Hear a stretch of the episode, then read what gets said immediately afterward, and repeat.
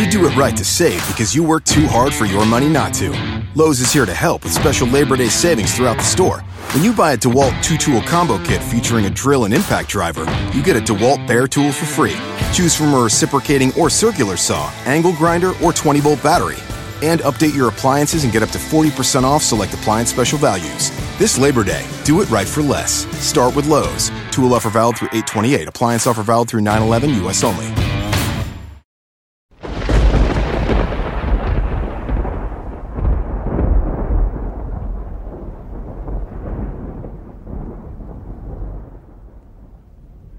Nothing must occur that is disrespectful or degrading to the President of the United States.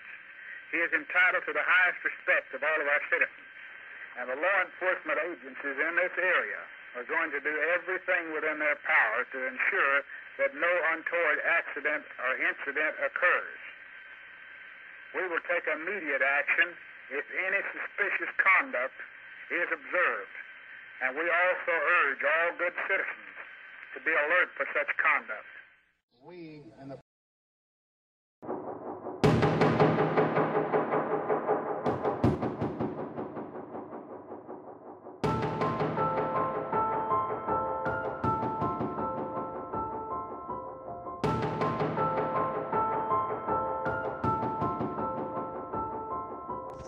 Twenty-two November Network, Indianapolis Media, proudly present to you the Lone Gunman Podcast. With your host Rob Clark, where research comes to shine and myths don't die. Stay tuned, be right there.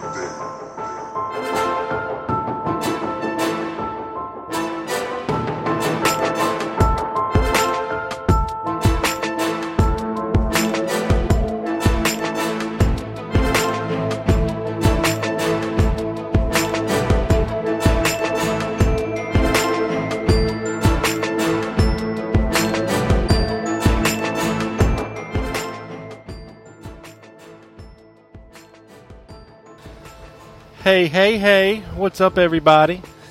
This is episode number 75 of the Lone Gunman Podcast. Welcome, welcome to the show, everybody. Uh, first, real quick, real quick, a word from my friends at ROKC. This is a very dangerous and uncertain world. No one expects uh, that uh, our life will be easy. Certainly not in this decade, and perhaps not in this century. The ROKC, Reopen the Kennedy Case, proudly presents the first ever Australian JFK conference in Melbourne, Australia this November. Join us on a quest for justice and truth with inspirational speakers and some of the world's leading authorities on the Kennedy assassination. Featured guest speakers include Citizens for Truth about the Kennedy assassination speaker and acclaimed author James DiEugenio, Gail Nix Jackson, author and granddaughter of Orville Nix, and Australia's very own Peter Morris. For more info, buy your tickets at stickytickets.com slash reopen Kennedy Case Conference because justice is never too late.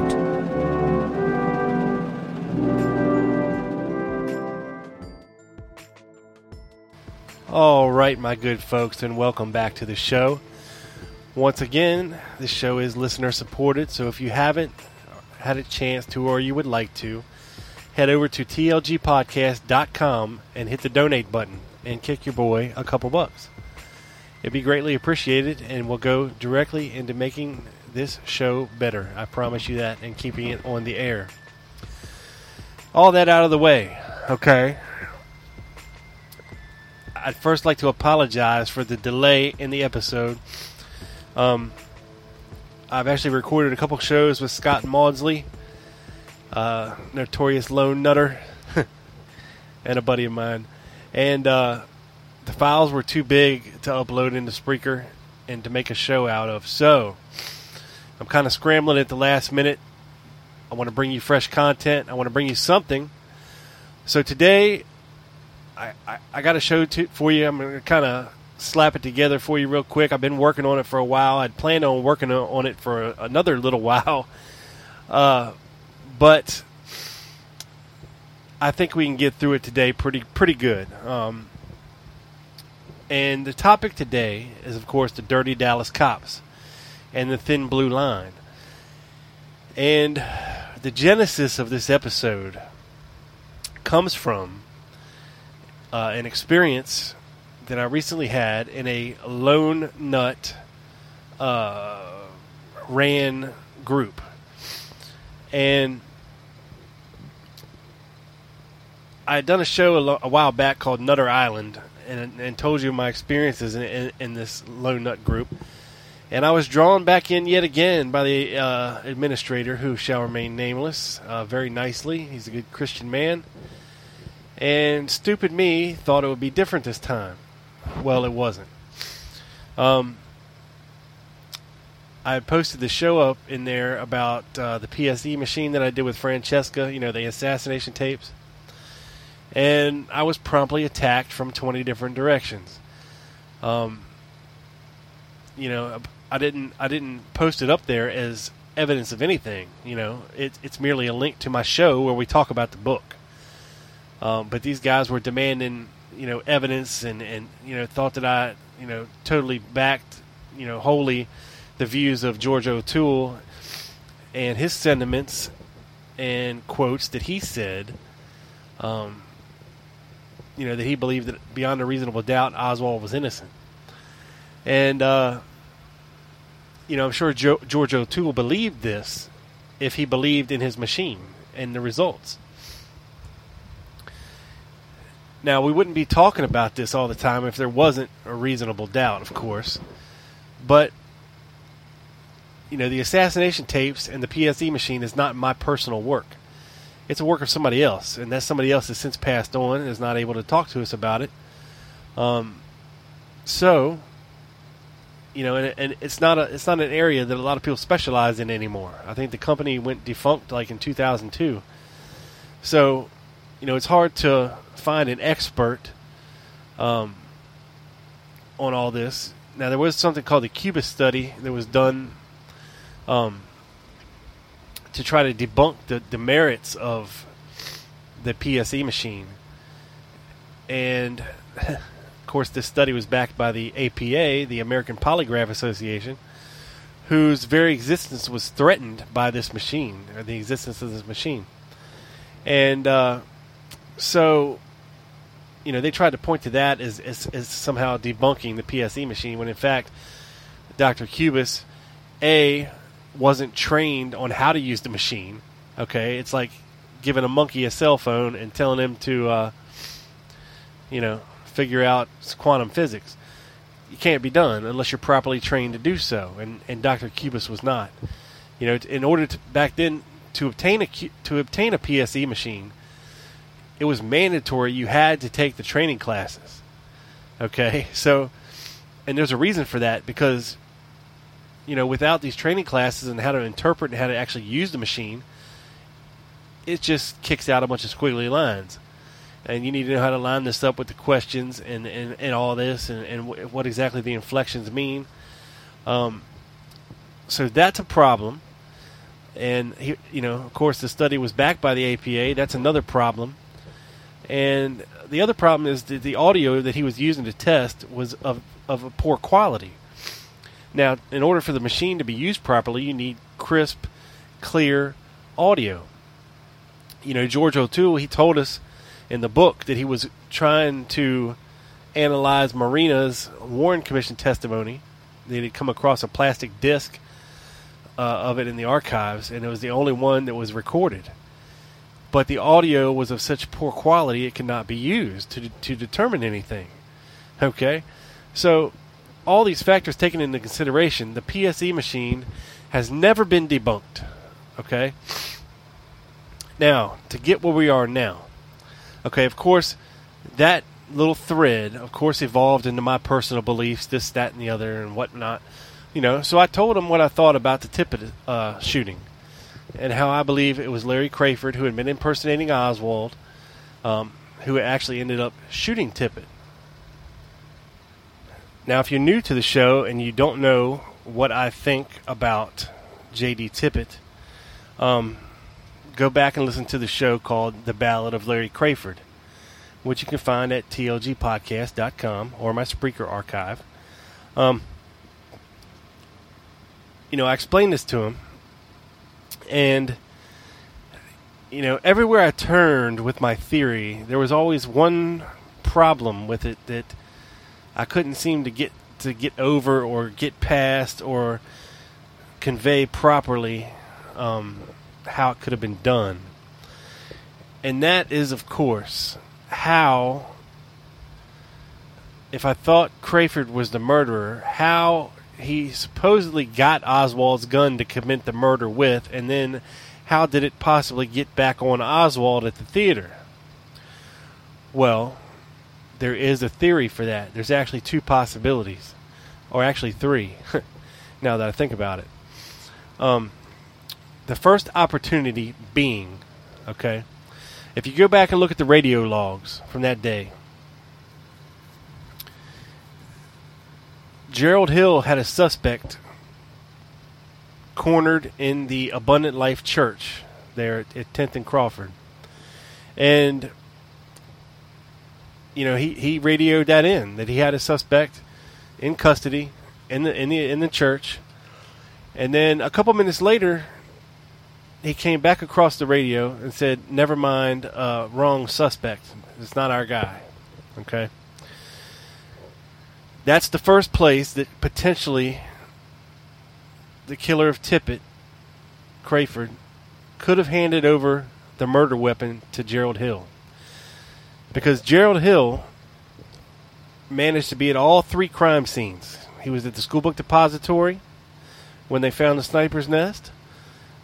He was at the Tippit murder scene chasing down suspects.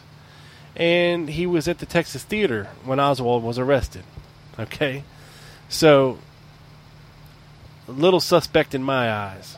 Um, but, you know, we, we, we can go with this. The second possibility, okay, is of course the fact that we have at the Texas Theater in a police report and also in the Tippit homicide report um, testimony from officers saying that a suspect was arrested in the balcony. Now, I don't care how stupid a corn fed country boy Dallas cop could be, uh, but I would think they would have to know the difference between a balcony and the floor of the theater. Okay, and as we all know, Oswald our Patsy was arrested on the floor of the theater. Okay, I think that's pretty much established. Okay, but if you look at Stringfellow's report, he says the suspect was arrested in the balcony. And in the in the JD Tippit homicide report, it also states in there, whoever wrote it, that a suspect was arrested in the balcony. Now, we have Gerald Hill, according to his own Warren Commission testimony, saying that when he arrived at the theater, he went straight to the balcony. Okay? And then, after he heard, he heard the commotion, uh, and people saying, "Oh, we got, we, you know, we got him down here." Did he go down? That's the second place he could have gotten the murder weapon.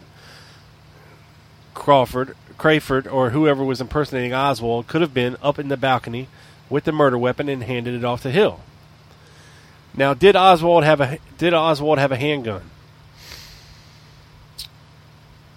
you know, I guess it doesn't really matter if he did or he didn't. Um, if he didn't, you know, people say, well, he admitted to carrying one, uh, you know, when he was in when he was in custody under interrogation. But okay, sure. If that, you know, if you believe what they wrote down, you know, I mean, what kind of a weird answer is?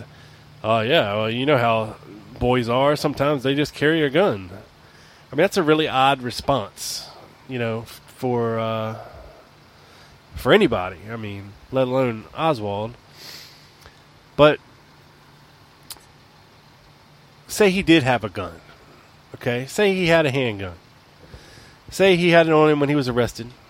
Okay, you know what? What else doesn't make sense is if he's killed the president. Okay, and he's murdered a cop. Okay, now he's cornered. Okay, like a uh, like a wild dog. He's cornered in the theater. As soon as he saw a cop come in that place, why wouldn't he have pulled his gun immediately and started shooting? Why? I mean, you've already killed the president. You've already killed a cop. Why not go out in a Johnny Blaze of glory? You know, start packing on them, grab a hostage, get the hell out of there. You know, there's a mountain of possibilities. But from all accounts, you know, they were searching the theater and they got to him and he stood up. Oh, it's all over now. You know? And then they got in a scuffle and a fight and uh, eventually arrested him. Now, if you believe the uh, fairy tale of Officer McDonald, you know, miraculous, miraculously sticking the webbing between his thumb and forefinger in between the uh, firing pin and the uh, what do you call it? Where you cock it? I don't know. The uh, shit. I don't know. I don't know what the piece of that gun is. It's, it's it's out of my mind right now. But you know what I'm saying. When you when you fire a gun, you pull the trigger. The hammer. That's it. The hammer comes back and strikes the shell, firing the gun. Well, if you believe McDonald, somehow he managed to get the webbing of his hand in between that little small, tiny area to prevent the gun from firing. I mean, that's that's pretty damn miraculous, if you ask me. In the dark. Um, but that's his story, right? That's his story, and he's sticking to it. Now, you know, people, people then. So, all right, let me get to the third, the third point. Um, the third place that the gun switch could have been made is on the way to the headquarters, the DPD headquarters. Um, I forget what the cop's name was that had the gun, supposedly taken off Oswald, but it was given to Gerald Hill in the car on the ride to headquarters. Gerald Hill kept that revolver in his possession until approximately four or four thirty, to when it was entered into evidence at the crime lab. And we know this because of his testimony. Okay, so if he he had this gun, you know, on him for what, two two hours, three hours, two and a half hours, before turning it over to the crime lab, he could he could have switched it over at any point. Um, so there's three possible ways that the guns could have been switched. Um, now, of course, the next question I get is, oh, so all these Dallas cops are in on this, right? They're all all these cops are dirty. They're all in on it, and uh, you know that doesn't need to be the case at all, actually. Um, and I'll tell you, I'll tell you where we get there. I mean, as everybody knows, you know, of course, there's there's always dirty cops. There's always been dirty cops. There's still dirty cops today. Um, cops that will do anything for extra money. Now, rewind back to early '60s, Dallas, Texas, city cops. I mean, this was a profession much like a barber, a mechanic, a preacher, a cop, a fireman. You know, these guys were not getting paid great money back then to be cops. Now, of course, they're you know they're st- they still had a dangerous job back then, you know, but they weren't getting paid,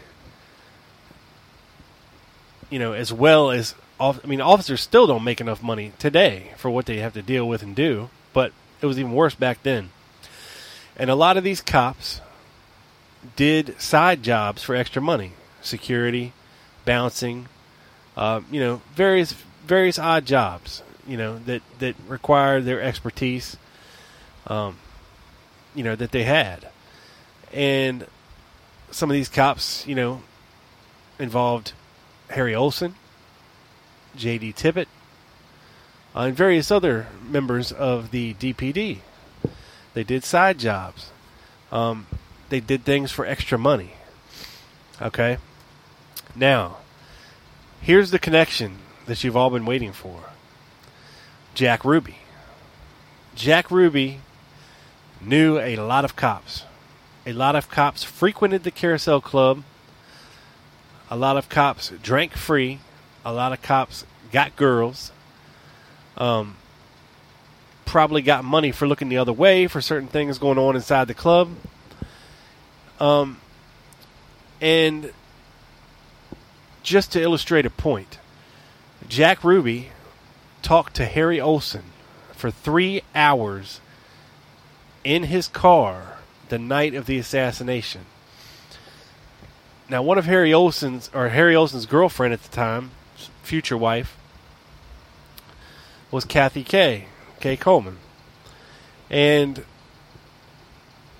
I believe she was in and out of the vehicle as well. But mainly, it was Jack talking to Harry. Now, Harry Olsen, the day of the assassination, was when he was out. He he had a knee problem. I think he had surgery on his knee or something, and he had, he was out for a while.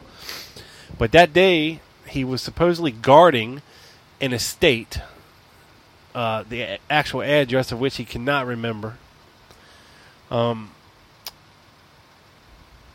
and was in the general vicinity. Now, his girlfriend's house was actually uh, right over by the Tippit assassination um, site. Kathy Kay, Kay Coleman. And,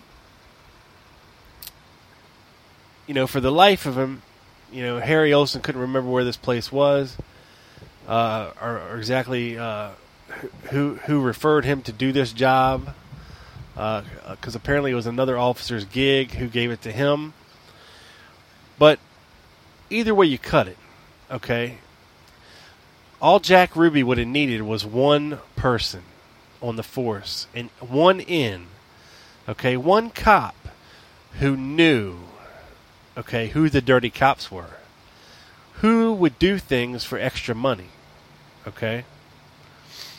Now, in my scenario I laid out in the in the Larry Crayford episode, all Tippit had to do, okay, was wait at the Gloco station at the end of the Houston Street Viaduct for Lee Oswald to come a walking on by as he was going home.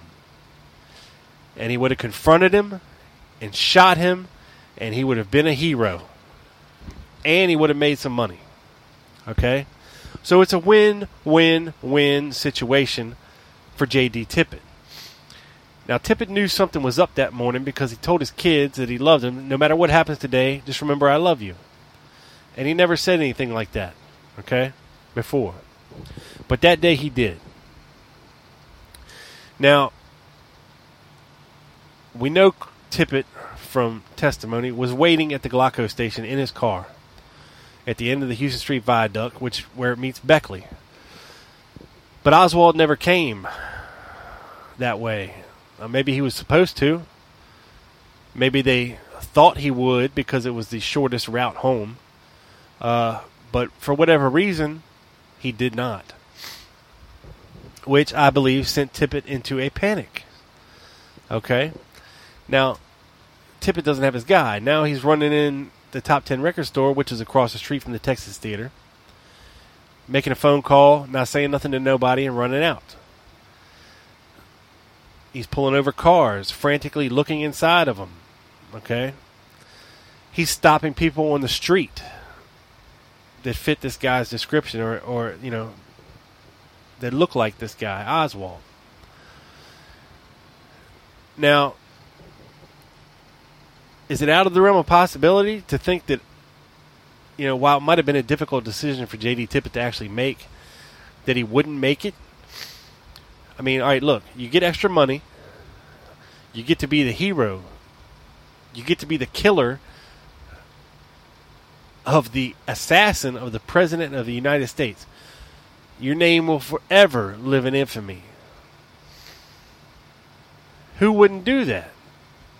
You know, if they if they wanted, you know, if they were a little dirty, they wanted to make a little extra money.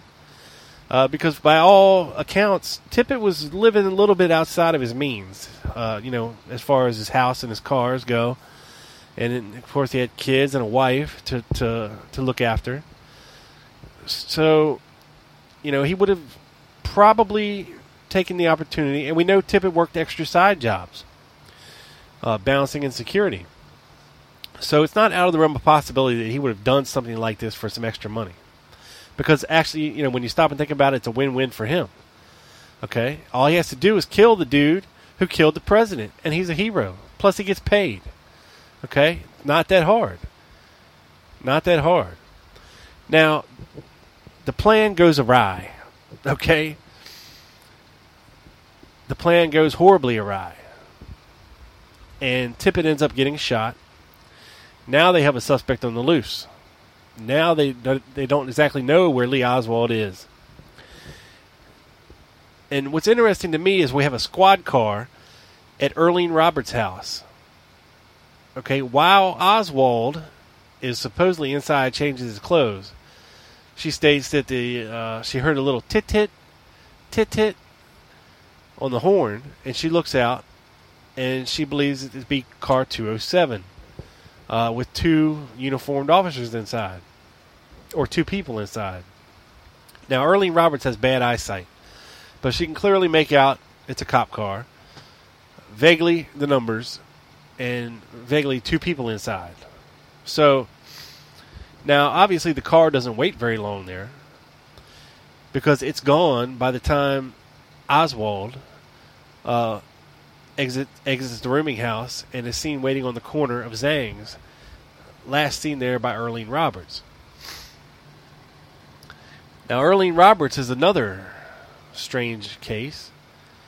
Uh, she, you know, she apparently, uh, I, I, don't know if because of all this or, or, or in spite of all this, she ended up I think within a year of all this happening, she just kind of dropped off the face of the earth.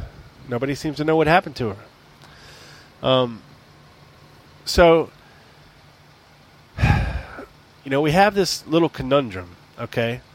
That, okay, possibly, you know, if you're gonna if you're gonna have something like this happen, okay, and maybe Harry Olsen set it up, maybe he didn't. I don't know. Okay, but you know, you're to have, you're going to run it up the flagpole so far to a superior just in case something were to go awry. You know, be like, look, I got this thing going on. If something happens, this is what, what this is what's going on. You know, in order to cover tracks. Now, I'm not saying because I firmly don't believe that Jesse Curry knew what the hell was going on. I don't. Now, I think it, it ended at Fritz. I think it ended at Fritz. I think Fritz had to know uh, exactly what was what was happening here. You know, I think Gerald Hill, Sergeant Hill, had to know what was happening here. Captain Westbrook had to know what was happening. And then Will Fritz had to know what was happening. And I think it went up the ladder that way.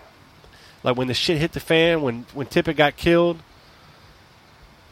you know, I think they knew something was very very wrong, and they had to correct it. Now, there's something called the thin blue line out there, people, and this is basically a bond of secrecy on on the police force when it comes to anything that happens to a police officer, a fellow officer, a brother, that's what they call themselves. They're brothers. And they will lie for each other. They will cover for each other. They will do whatever it takes. Okay? When something goes wrong or something goes down, it's called the thin blue line. And they will cover for each other. They will lie for each other.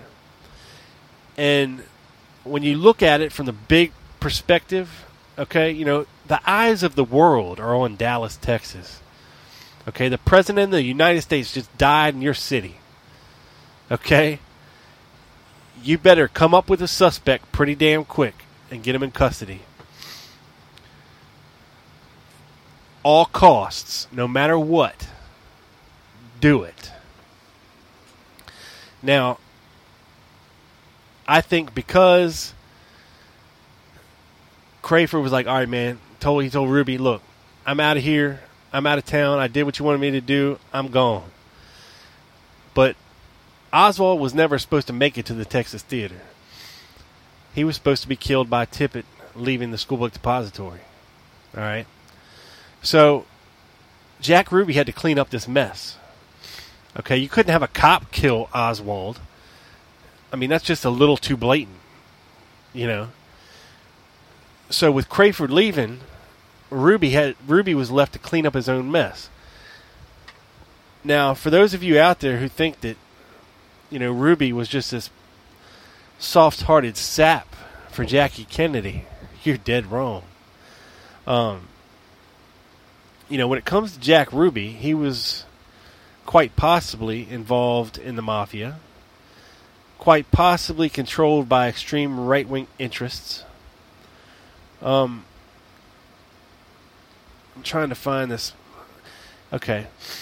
In 1956, okay, the, the Los Angeles FBI advised the Dallas FBI that Mr. and Mrs. James Breen, acting as informants for the Federal Narcotics Bureau, had become involved with a large narcotics setup operating between Mexico, Texas, and the East.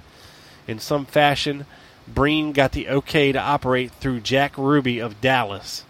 In 1964, re interviewed by the Chicago FBI, Mrs. Breen confirmed her 56, 1956 story. After the assassination, a prisoner in an Alabama jail told the FBI that a previous year to the assassination, he had tried to set up a numbers game in Dallas, but he was advised that in order to operate in Dallas, it was necessary to have the clearance of Jack Ruby, who had the fix with the county authorities. And again, after the assassination, another prisoner in Los Angeles, Harry Hall, contacted the Secret Service, who vouched for his reliability, with the information that his days as a Dallas gambler who had turned over 40% of his profits to Ruby, who was supposed to have influence with the police. Okay? So, for everybody out there who thinks that Jack Ruby's just this innocent, uh, you know, strip club owner, I mean, come on now, people. You know, his phone calls before the assassination and after the assassination uh, tied a lot of his stuff to the mafia, most definitely.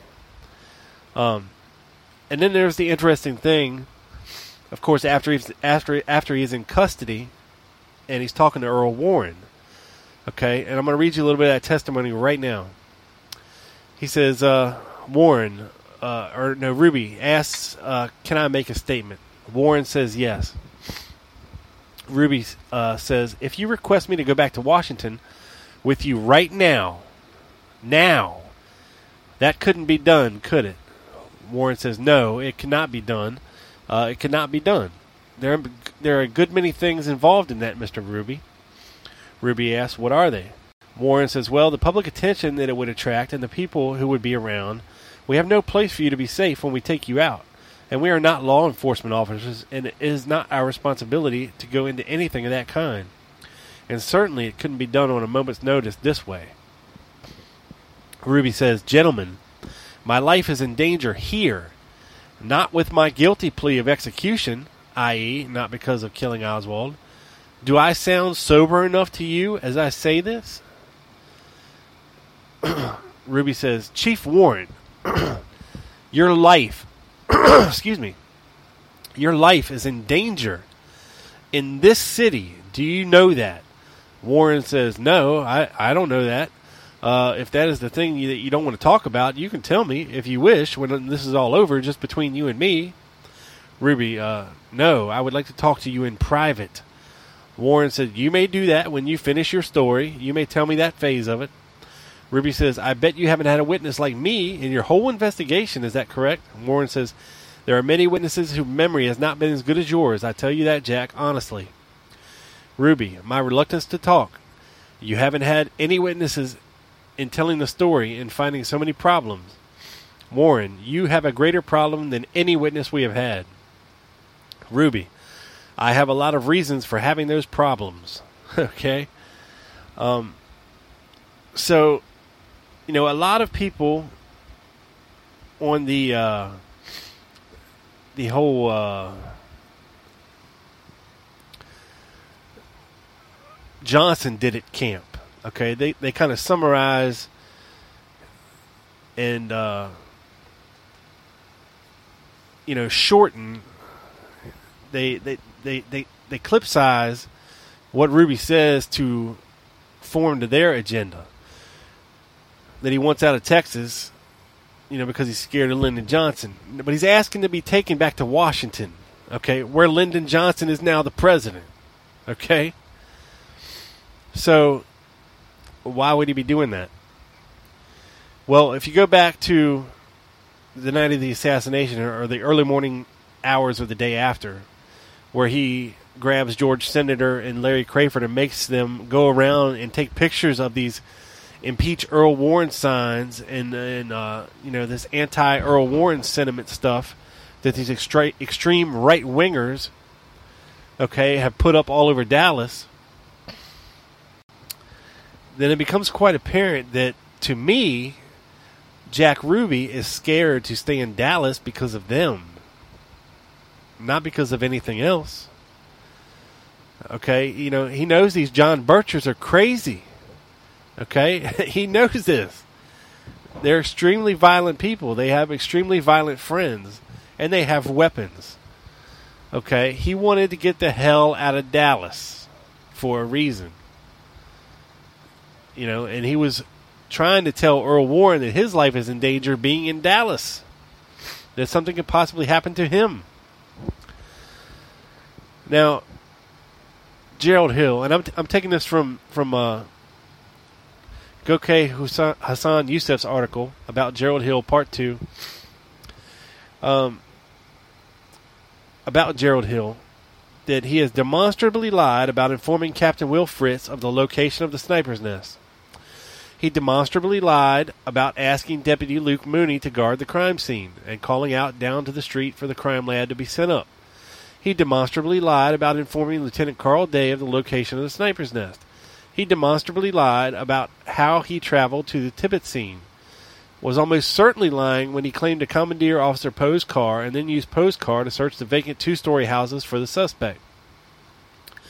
Was almost certainly lying about looking for the suspect with a witness was almost certainly lying about speaking to two women at the Abundant Life Temple, was almost certainly lying about traveling to the Texas Theater with Bob Apple, was contradicted by Sergeant Stringer as to where he was when Officer Nick McDonald shouted out words to the effect, I've got him, was accused by Officer Hawkins of taking the revolver from Oswald as he was being uh, arrested inside the theater.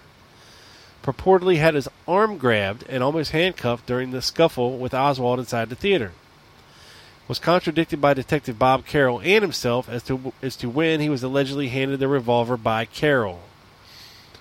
Okay, now all these things, and and uh, it's a great article by Hassan Youssef. Uh, just Google Gerald Hill, um, and you will find it from the the Lone Gunman Myth blog that he that he does. It's a great article. Um, all that, okay, adds to the mythos of Gerald Hill and the problems that we're running into when you are in cover your ass mode. Okay? As soon as Tippit was dead, they knew something had gone wrong and something was wrong.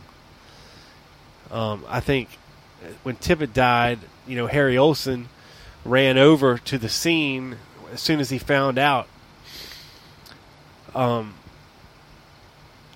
to notify, you know, a senior officer on site, Gerald Hill, uh, you know, exactly what had happened and what was going on so that they could properly cover it up.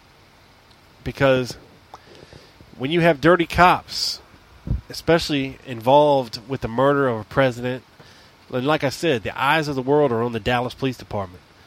Okay, you don't want to look bad. Okay, you you can't look bad you would do anything whatsoever to cover up looking bad or cover up any of your officers being involved in this whatsoever. And I think they did a pretty good job of it uh, as quickly as they did. Now, I'm going to play you a an interview with Gerald Hill. Um, and you can hear it in his own words. And this interview was done on November 22nd, 1963. and you're going to hear some interesting anomalies that don't match up to the official story. And I will see you on the other side.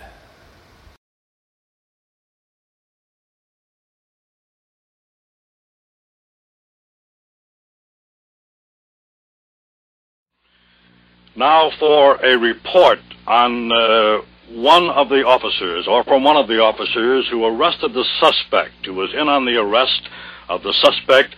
We switch to Bob Whitten at KCRA in Sacramento, California. What the first call that I got was that the president had been shot, and shot had come from the Texas School Book Depository at Elm and Houston Street. They sent me down there. Started in with a couple of deputy sheriffs. We were shaking the building as well as a bunch of other officers, but one of these deputies and I were lucky enough to find the window where the shots were fired from and also the three shells laying on the floor. Uh, I went back down, secured the scene, went back down to report to the inspector so he could get the crime lab and everything out there. And while I was there talking to him, uh, a call came out that officer, I mean, an officer had been shot. Some citizen was using the police radio.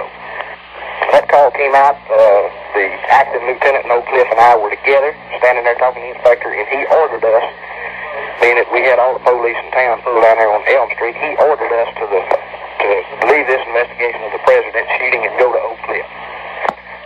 Uh, we did. Got out there, the officer had already been picked up. We got a description of the suspect, started following his path as best we could. Had information that he was in one of two houses that were vacant over on East Jefferson. We went in over there and called for some more help to cover up the buildings and everything. Shut those down. He wasn't there, and then we got a report that he was in the library at Marsalis and in Jefferson. Where were these reports coming from, Jim? Uh, from people who uh, had heard the description of the man. Uh, then uh, when we got to uh, the library and found out that was another false alarm, the third call came in that he had been seen entering the Texas Theater.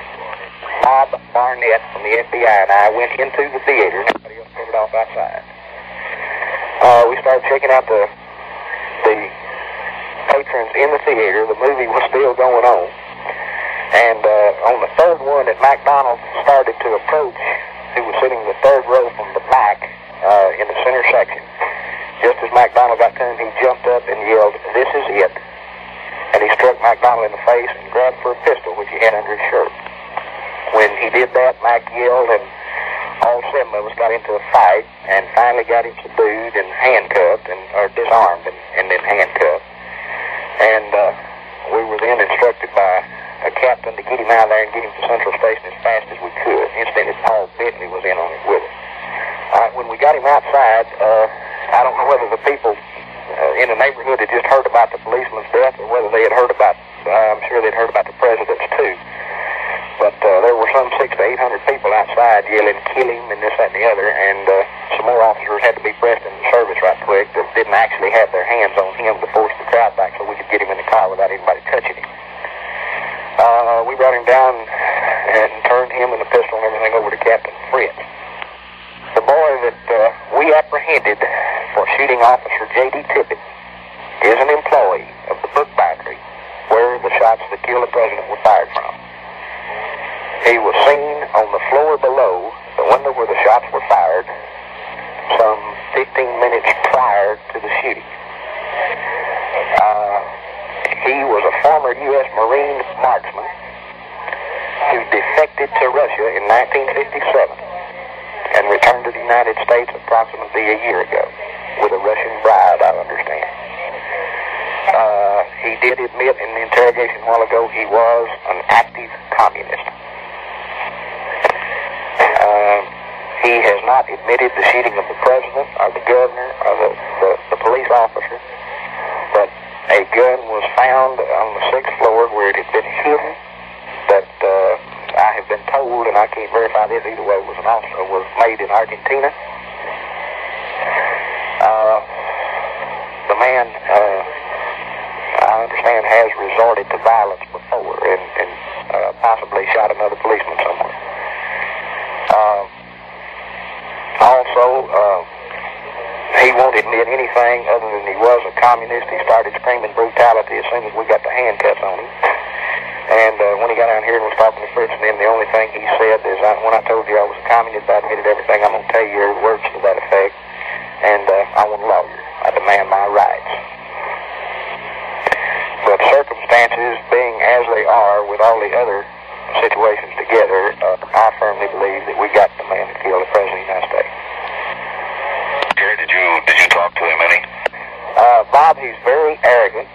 We offered him an opportunity on the way to the station. We told him there were going to be a large number of photographers there, and uh, we quite naturally, automatically, everybody thinks brutality when when uh, if you catch a cop killer, you know.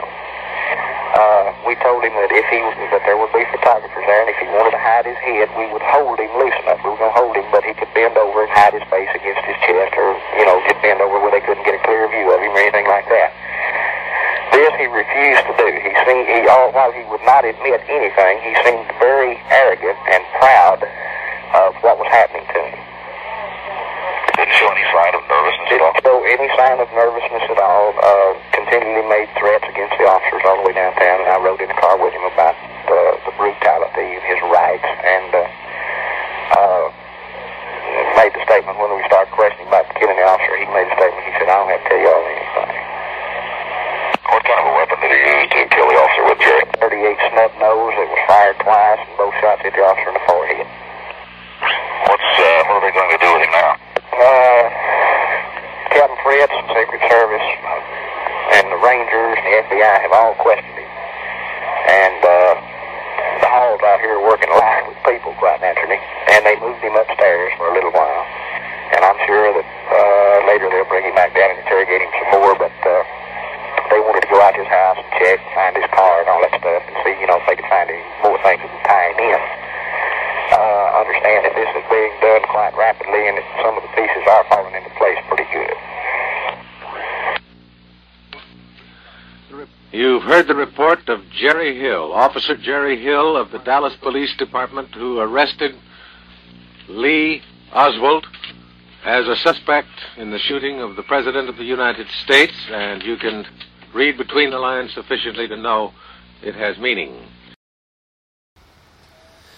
Yeah, and you can read between the lines sufficiently enough to know that a lot of what he said is complete and utter bullshit. Now, I understand that some aspects, uh, you know, that he could possibly get wrong, like the, the, the gun was made in Argentina, you know, things of this nature. But he seemed pretty damn sure when he said that Officer Tippit was shot twice in the forehead. And that's it. Now, we know uh, that Tippit was actually shot four times three in the chest and once to the head. And I mean, and this is coming to you directly from a cop who was at the crime scene, okay? Um, obviously talked to witnesses. Um, now I know Tippit's body was gone by the time, supposedly by the time Hill got there, uh, so he couldn't actually see, you know, the wounds or know um, exactly what transpired. But he seemed pretty damn sure of himself when he said two shots, two two to the forehead.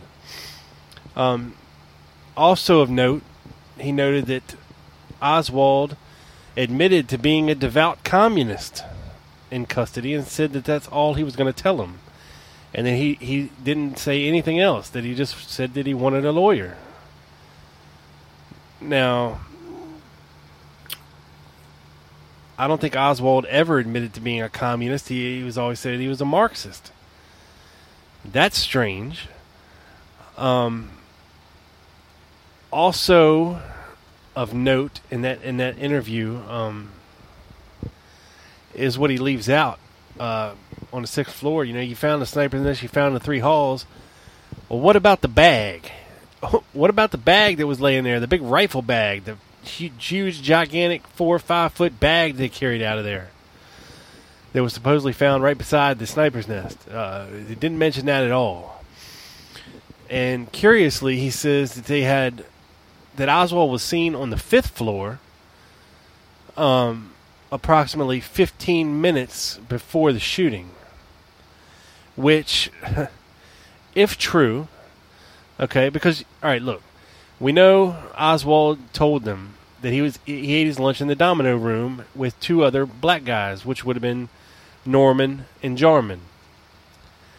Now, and Bonnie Ray ate his lunch on the sixth floor by himself. Now we know that the three black employees ended up on the fifth floor watching the motorcade. So, what if, okay, after Oswald, Norman, and Jarman ate their lunch on the first floor, you know, in the domino room, that they went up to the fifth floor, okay, and you know, what if, you know, about right right before the shots or whatever, they told Oswald to go up go up and uh, get Bonnie Ray and tell him to come down to the fifth floor. You know, what if what if all four of them were on the fifth floor at the time of the shots? That's certainly something they would want to lie about. Um, Jarman and Norman, Norman admitted to eating lunch in the Domino room. Um, Bonnie Ray admitted the lunch was his up on the sixth floor. We have pictures of, of Norman and Jarman uh, on the fifth floor hanging out the window. So maybe things aren't quite what they seem here um, with all this. Now, like I said before, it doesn't need to be a huge, fantastic conspiracy uh, of the cops. You know, it doesn't need to involve a ton of police officers. Okay, we got Hill, Gerald Hill, who who is at all three crime scenes. He has access to the evidence on the gun, you know, the gun and on the sixth floor. And there's also a disappearing wallet at the Tippit murder scene containing Lee Oswald identification. Um, now, separate apart from those direct directly involved in the aftermath of the assassination, but on a parallel journey, um, we have Gus Rose, who was sent to investigate uh, Irving, you know, the the Paines in Irving, and then also participated in the search for Frazier, and was also present for the Frazier lie detector test. Um, now, there was a lot of lying going on between these cops when it comes to the lie detector test, as evident in the assassination tapes, where we learned that a lot of these guys are lying. Gerald Hill, uh, R.D. Lewis, the guy that gave Frazier the lie detector, denied doing it. Okay? and then for the HSCA, he suddenly remembers doing it. Um, you know, and Gus Rose said, "Oh, Frazier passed with flying colors," you know. And uh, Captain Westbrook. You know, he's he's at all three crime scenes as well. Um,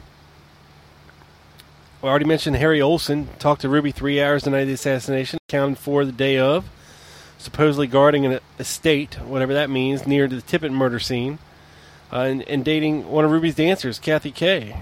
And uh, he's let go from the Dallas Police Department in December of 1963. Um, course, Tippit took on extra jobs. We know he lived beyond his means. Uh, his actions demonstrate that he was hunting Oswald, starting from the Houston Street Viaduct right after the assassination. Fritz, okay, had to know. Question Oswald. Uh, Curry, I think, didn't know anything. I think he, he was more of a figurehead of the DPD. He wasn't really involved in, in the interrogation of Oswald or the, or the investigation of the murder. You know, he's more like a president of a company. You know, he he didn't do the menial stuff. Uh, he would have had plausible deniability. And I mean, you know, the man granted uh, interviews. I was listening to a half an hour uh, phone interview that uh, Jeff Meek, a researcher who was staying at Mary Ferrell's house back in the early 70s, uh, recorded uh, about a half an hour long. And he cold called Jesse Curry and said he wanted to ask him some questions about the assassination. And Curry said, Sure, I'll answer him and he did, you know, but he didn't throw any of his any of his cops under the bus. Uh, you know, he does admit that it's he thinks that a shot might have been fired from the grassy knoll because of what the Zapruder film shows, and that some of his officers were, you know, his motorcycle officers riding to the left and, and right rear of the motorcade were sprayed with blood and brains. Okay, that generally doesn't happen with a shot from behind. Um, you know, and, Je- and Jesse Curry also stated uh, that they really hadn't they, they couldn't put Lee Oswald up on the sixth floor at the time of the shooting. So, I mean, there you go.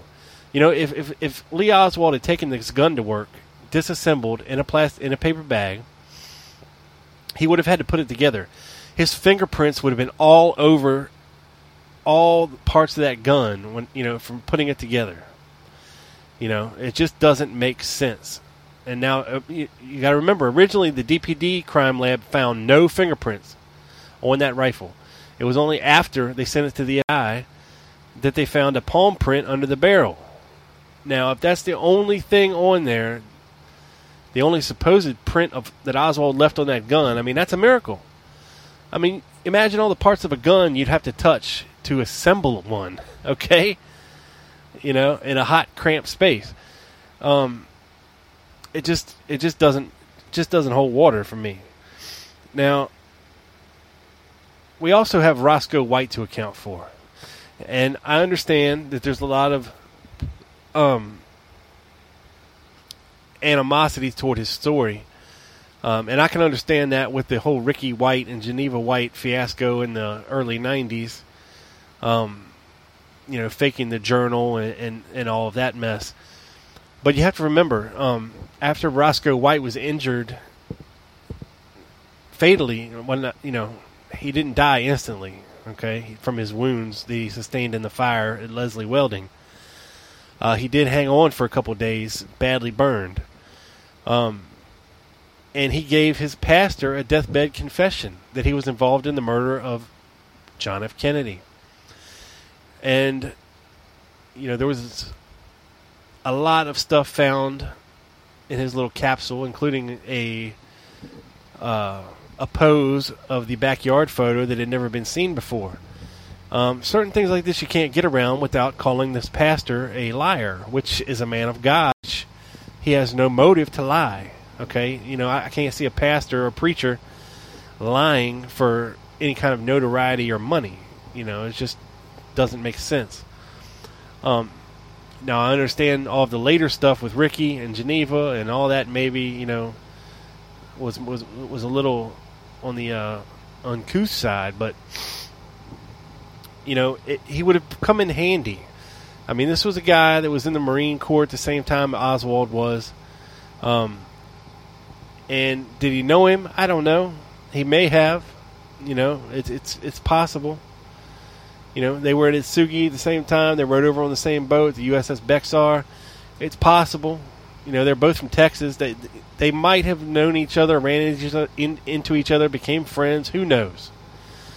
You know, but he would have been a good guy to have on the inside, and the timing of his employment is suspect.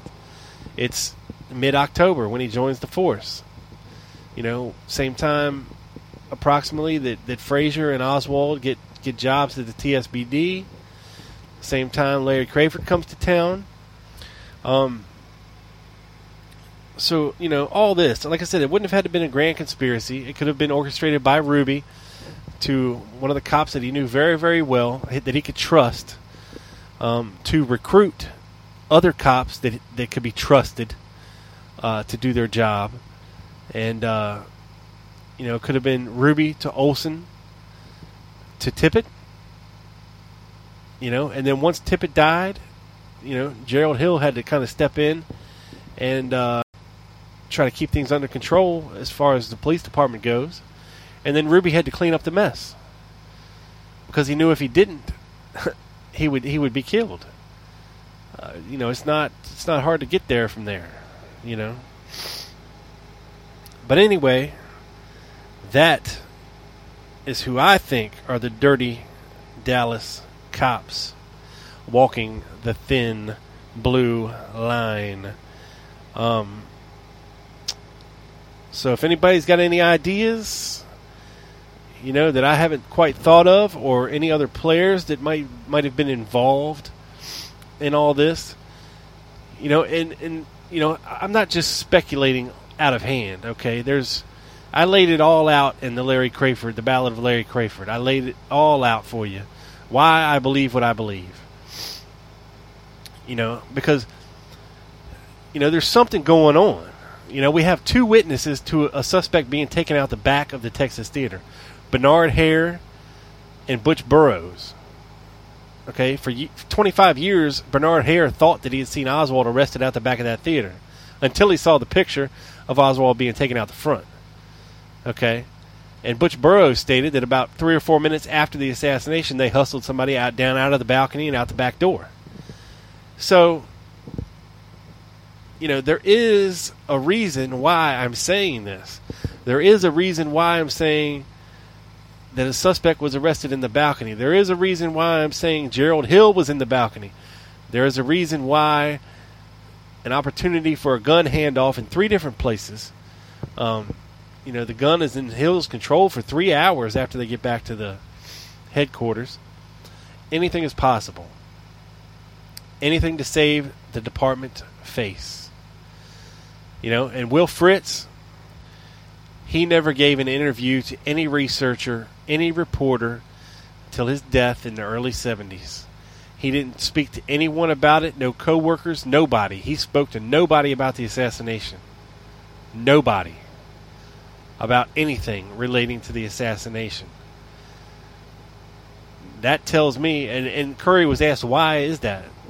And uh, he said, that's just the kind of man he was. That was his way. Okay? You know, this is supposedly one of the greatest interrogators in the Southwest who always got his confession. you know, and Curry was asked about um, other suspects arrested, and he said none that he's aware of. Well, I got a couple names for you. Uh, Bill Frazier, one, and this is in connection with the assassination. Donald Wayne House was brought in. Um, John Elrod was brought in. The Tramps were brought in. Uh, you know, a lot of people were arrested in connection with this. Um, and that's just the ones we know about. You know, there could possibly be more we don't even know about. But I think that's the connection between the extreme right wing, the mafia. That's your Ruby connection. Okay, and then Ruby and the cops. That's your Ruby Harry Olsen connection. And then the dirty cops. You got Tippit, and you know you got maybe two or three guys above them, and that's all you'd need. Okay, you know most of the cops left the theater, but when they arrested Oswald, you know not everybody would have seen this other guy taken out the back. You know, people were spread out pretty thin. Most were at the uh, the book depository. The others were at Parkland. The others were at the Tippit crime scene, and the others were at the theater. You know, so not all these cops would have been in on be in on the fix. You know, and as far as Oswald goes, you know, they say oh how arrogant he was, and you know his actions and this and that. Well, it's also the actions of an innocent man. If you have nothing to hide, then what is there to be ashamed of? You know, or if you're confident that you didn't do anything, or you're confident that somebody's going to get you out of this mess because you know you didn't do anything and you think you're protected, then sure, you're going to be a little arrogant. Sure, you're going to be sure of yourself.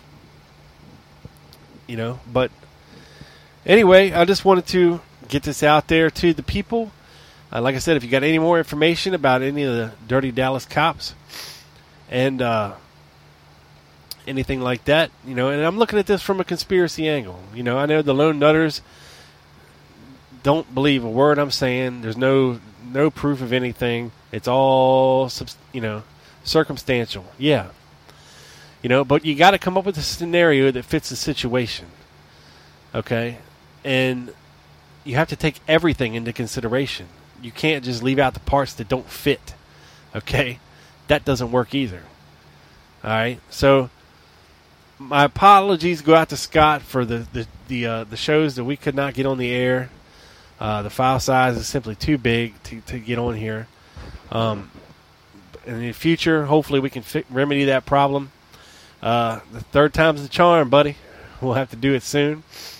Uh, but everybody out there, I got some great guests on the horizon coming up, some great topics coming up. So make sure you're coming back every week for, for more Lone Gunman podcast and your boy Rob Clark. Make sure you're checking out my buddies, okay? Doug Campbell over at the Dallas Action. You can find it on Spreaker, Stitcher, Facebook, 22 November Network. Check it out, people. The Ochelli Effect over on American Freedom Radio. Uh, every Tuesday, Thursday, and Saturday night, 7 to 9, live. Chuck Ochelli, my buddy Carmine at Two Princes and a King. That's T P A A K dot com. Book hopefully to be out later this year. Okay, he's got a great site, a great research site, a great resource site. Check it out. My buddy Will at JFK Primary Sources. That's primarysources.wix.com backslash home. Okay? If you want to start researching on your own, that's the site you need to go to to start. Okay? You know, you can read all the books in the world, but like I said before, and I've told you before, things get perverted over time. So go, it's always good to go back and get your own information directly from the source.